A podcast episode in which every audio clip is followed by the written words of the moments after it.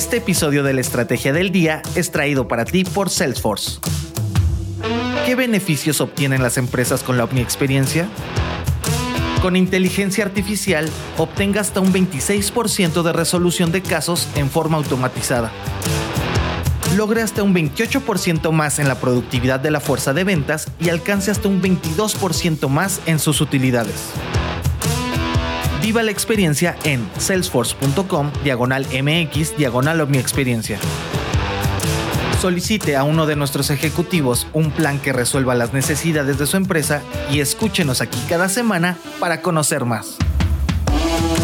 Muy buenos días. A días de que el presidente López Obrador presente este plan antiinflación, las empresas comienzan a hablar. Hay opiniones, advertencias, pero también sus propios planes. Hablamos de esto. Y también de cómo cerró el IPC de la Bolsa Mexicana de Valores en abril. También cómo van algunos datos económicos sobre el crecimiento del país. ¿De qué estamos hablando?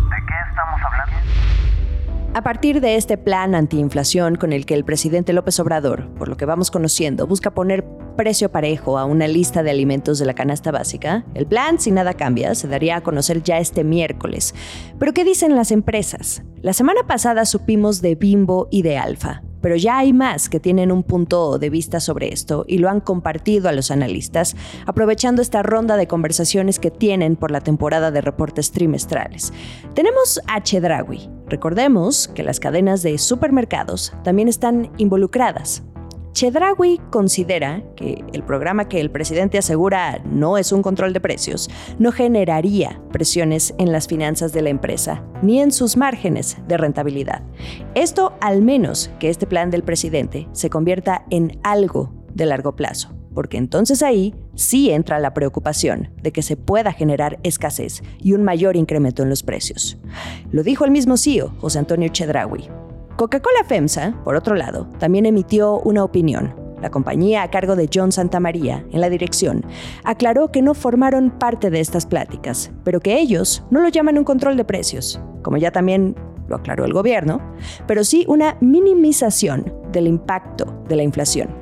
La empresa que sí dio más detalles fue Bachoco, el viernes en voz de su CEO Rodolfo Ramos. Además de las medidas en el pollo, el huevo o la leche, el enfoque también estaría en la distribución, incluyendo una reducción en los impuestos a combustibles y otras acciones orientadas a la eficiencia en el transporte. También habría un plan para crecer la producción local de maíz. También Citibanamex, aunque nada que ver con alimentos, fue claro con otro punto importante, que es el papel de Banco de México en todo esto el verdadero ente encargado de controlar la inflación en el país. Ese es su mandato único. Manuel Romo, el director del banco, dijo abiertamente que lo ideal sería que estas propuestas se discutan con el Banco Central. Hasta el momento, no hemos escuchado nada por parte de quienes llevan el mando, pero es natural que conozcan y puedan estar involucrados en este plan. En otras noticias. Alsea, la operadora de Starbucks y Domino's en México, entre otras franquicias, tiene su propia opinión sobre este plan antiinflación del presidente de México. Más allá de que también ven que en el largo plazo se pudiera generar un desabasto y hasta un mercado negro, muestran seguridad, porque confían en que la alta inflación que vemos en México no impedirá que se sigan comprando cafés en Starbucks. Así lo está viendo la empresa de los Torrado. Hay una razón en esta confianza que tienen. La pandemia les representó un golpe fuerte al negocio. Hubo pérdidas, cierres de unidades, pero el consumo de sus marcas en estos últimos dos años mostró resistencia, salieron avante. De ahí que esperan que esta fortaleza que han mostrado continúe ahora en medio de la mayor inflación que vemos en el país en 20 años. Además, dicen que el efecto que pueda tener la inflación en el consumo es algo que van a ir atacando con promociones y con innovación de producto, con todo y que sí han elevado precios en algunos de sus productos.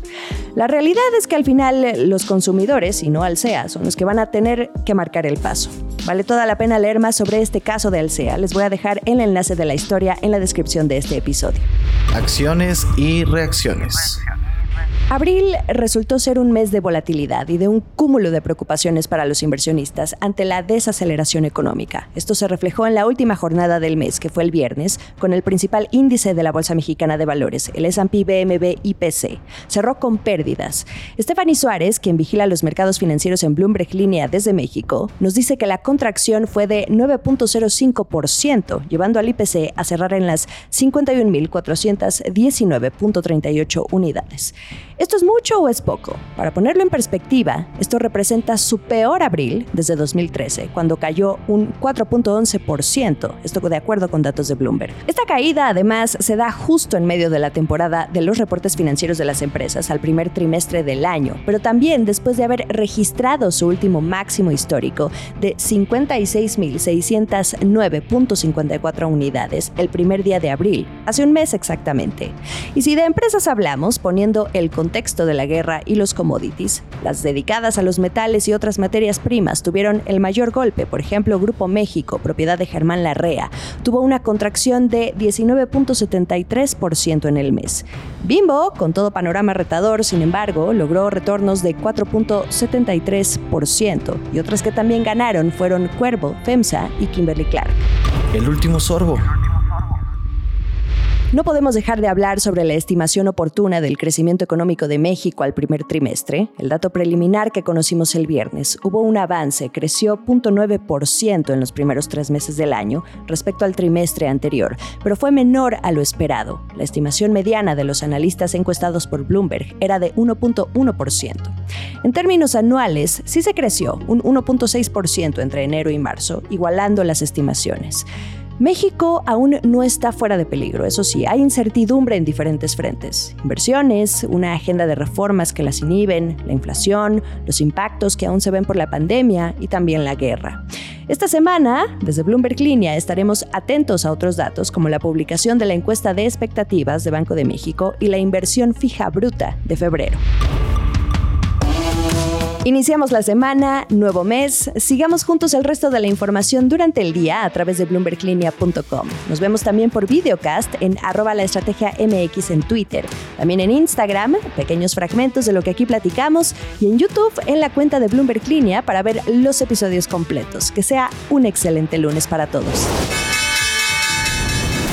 Esta fue la estrategia del día, escrito y narrado por Jimena Tolama, producido por Arturo Luna y Daniel Hernández.